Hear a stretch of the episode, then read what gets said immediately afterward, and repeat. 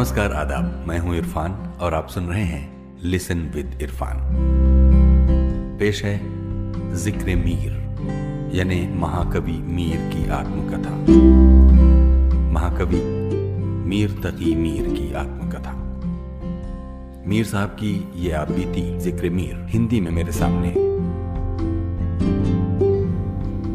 पानीपत में मरहटों और दुर्रानियों का टकराव। इसी जमाने में दिल्ली भर में मशहूर हो गया कि सरहिंद का फौजदार समत खां कुछ जमींदारों और कुछ बड़ी फौज के साथ आ रहा है और नादरी लश्कर का इरादा रखता है। मराठों के घमंडी सरदार भाऊ ने, जो अपने सामने किसी को सेटता नहीं था, अपनी ज़रूरत से ज़्यादा असबाब शाहजहांबाद के किले में छोड़ दिया और अपने जोश की लहर में उस तरफ़ चल खड़ा हुआ। उसके दिल में ये बात भी थी कि वज़ीर के पास बहुत सारे जवाहरात हैं और सूरजमल भी एक बड़ा ज़मींदार है।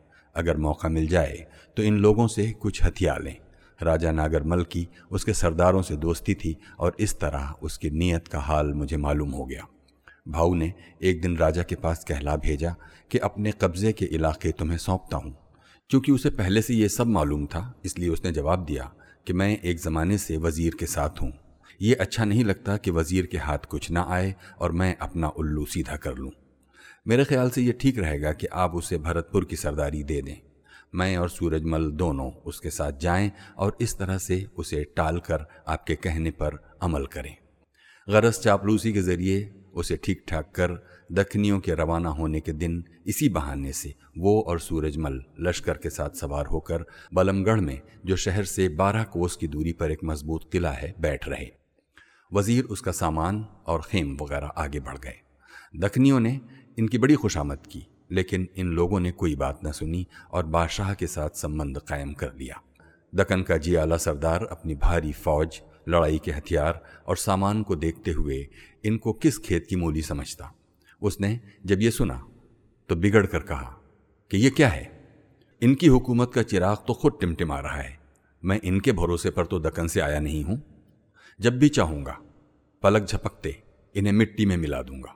इनसे फिर कभी निपट लेने का फैसला करके वो आगे बढ़ा और नजाबत खां के रोहिला किले पर कब्जा करके समत खां को मार डाला और उन लोगों को तितर बितर कर दिया। इस फौज की तबाही ने दक्कन वालों की हिम्मत और बढ़ा दी। वो वहाँ से वापस लौटे और पानीपत के करीब पड़ाव डालकर जम गए और बादशाह की फौज से मैदान की लड़ाई लड़ने की तैयारी कर ली। जब जाना कि बाढ़ कुछ कम हुई है तो बादशाह पूरब के सरदारों के लिए बड़े जोश के साथ दरिया उस पार आया और मुकाबले पर डट गया। अभी लड़ाई छिड़ने में कुछ दिन बाकी थे कि गोविंद पंडित के एक बड़ी फौज लेकर मराठों की इमदाद के लिए आने की खबर मिली। एक सरदार भारी फौज के साथ बादशाह के लश्कर से अलग होकर उसकी खोज में दौड़ा और अनजाने में उसे मारकर सारा सामान लूट लिया और उसकी फौज को तहस नहस कर दिया। इसी बीच कम्मीर में, जहाँ सूरजमल का किला है, राजा नागरमल आए। किस्मत की खूबी, मैं भी उन दिनों वहीं था। उनकी खिदमत में हाजिर हुआ और अर्ज़ किया कि मैं अब तक आपकी राह देख रहा था। अब आप आ गए हैं। मुझे इजाज़त दीजिए ताकि किसी और निकल जाऊँ, क्योंकि ज़माने की सख्तियों का मुकाबला करने की अब मुझमें ताकत नहीं रही है। राजा ने जो मेरी बड़ी सरपरस्ती करता था जवाब दिया कि शायद तुम मौत के जंगल में कदम रखना चाहते हो, लेकिन जब मैं छोड़ दूँ तब। उसी दिन खर्च के लिए कुछ भेजा और मेरा वजीफ़ा मुझे इनायत किया। शाहजहांबाद, चूँकि एक खंडहर से ज़्यादा नहीं रह गया था, लोग साल में दो दो बार उजड़ते, कोई कब तक इस लूटमार से निबाह कर सकता था। इसलिए राजा यहीं बस गए। ये जगह फिर भी सुकून का एक गोशा थी, और यहाँ का रईस भी बड़ा मेहरबान और अच्छी हैसियत वाला था। हम लोग भी उसके साय तले अपना ठिकाना बनाकर बैठ रहे। अब इन दोनों फौजों का हाल सुनिए। हुआ यूँ कि अगर मराठे अपने रिवाज के मुताबिक छापामार लड़ाई लड़ते तो ज़्यादा उम्मीद हो सकती थी कि जीत इन्हीं की होती। उन्होंने छापामार लड़ाई न लड़ते हुए तोपों का घेरा बनाया और बैठ रहे। शाही फौज ने यह जतन किया कि किसी तरह का सामान इन तक न पहुँचे। इस नाकाबंदी ने मराठों को परेशान कर दिया। जब बेचैनी ज़्यादा फैल गई तो मराठा फौज के वीर भी इन्हें तहस नहस करने के लिए इन पर टूट पड़े। सिपाहियों ने कंधे जोड़कर इन पर हमला बोल दिया और इन पर तीर बरसाने लगे। शूरमाओं ने बंदूकें तान ली और गोलियों की बौछार कर दी। कुछ सिपाही तलवारें लेकर कूद पड़े और मराठों को मूली गाजर की तरह काटने लगे। मराठों ने भी जोश दिखाया। घोड़ों से उतर पड़े। भारी जख्म खाने और मरने से निडर होकर शाही फौज की तबाही में जुट गए। जैसे जैसे जंग में तेज़ी आती गई, दोनों तरफ़ के बहादुरों का जोश बढ़ता गया। इसी बीच मराठों का सरदार मैदान में उतरा और शाही फौज के कई दस्तों को मार भगाया। लेकिन जीत तो शाही फौज के नाम लिखी जा चुकी थी। इनकी तमाम बहादुरी बेकार गई। मराठे बिफर बिफर कर हमला करते, लेकिन कुछ न होता। इनकी गोलियाँ बेकार जाती। शाही फौज के किसी आदमी को घायल न करती। दूसरी तरफ़, शाही फौज की गोलियाँ टूरमाओं को बुरी तरह घायल कर रही थीं। चुनाचे पहले ही हमले में मराठों के राजकुमार विश्वास राव के एक गोली लगी। वो घोड़े से गिरा और मर गया। लोग बताते हैं कि इससे मराठा सरदार भाऊ जो बड़ा शक्तिशाली नौजवान था और जमकर लड़ रहा था, जब उसने ये दुर्घटना देखी तो कहा कि अब दक्कन लौटने का मुँह भी नहीं रह गया है। ये कहकर शाही फौज में घुस गया, यानी जानबूझकर अपने आप को मौत के मुँह में डाल दिया।